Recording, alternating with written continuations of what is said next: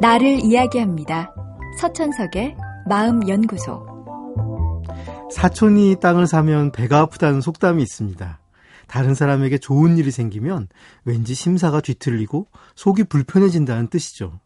동경의대의 히데히코 다카하시 교수팀은 이런 인간의 질투심을 두뇌 촬영을 통해 확인해봤습니다. 연구진은 실험 참가자들에게 동료가 지위가 높아지고 돈이나 능력이 더 많아졌다는 내용의 글을 읽게 한 후 두뇌 활동을 촬영했습니다. 그러자 신체적 고통을 느낄 때와 동일한 부분이 활발하게 활동하는 것을 발견했습니다.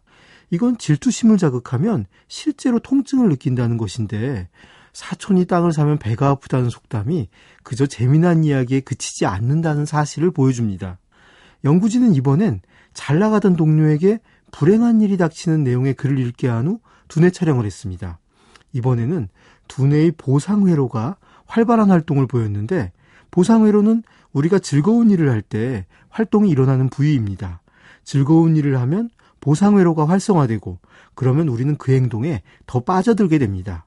술이나 마약, 그 밖의 여러 의존성 행동도 보상회로를 자극해서 우리에게 그 행동을 더 하도록 유도하죠. 결국 우리 두뇌는 잘 나가던 동료가 겪게 된 불행에 대해 마약을 맞는 것과 같은 쾌감을 느끼는 겁니다. 겉으론 걱정하면서도 머릿속에선 묘한 즐거움을 느끼고 있는 거죠. 이처럼 인간에게 질투심의 뿌리는 매우 깊습니다. 신체적 고통이나 쾌락과 마찬가지로 질투는 뇌가 즉각적으로 반응하는 본능적인 감정이죠. 이런 느낌을 갖는 건 본능적이기에 부끄러운 일은 아닙니다. 하지만 그렇다고 질투나 시기심을 그저 당연한 것으로 여길 건 아닙니다. 무엇보다 질투는 모든 사람, 모든 상황에서 나타나진 않습니다. 상대를 아예 비교 대상으로 삼고 있지 않다면 질투를 느끼지 않습니다. 우리의 유전자는 열악한 환경에서 살아남기 위해 적응해 오면서 둘 중 한 사람이 잘 되면 다른 사람은 불리하다고 느끼도록 우리의 감정을 유도해 왔습니다. 하지만 현대를 살아가는 우리에게 그런 유전자의 판단은 맞지 않는 경우도 많습니다. 나와 동료가 함께 잘 될 수도 있고, 동료가 잘 되는 일이 내게 해롭지 않은 경우도 많이 있습니다. 때론 잘못된 경쟁의식이 오히려 나의 성공을 방해하기도 하죠.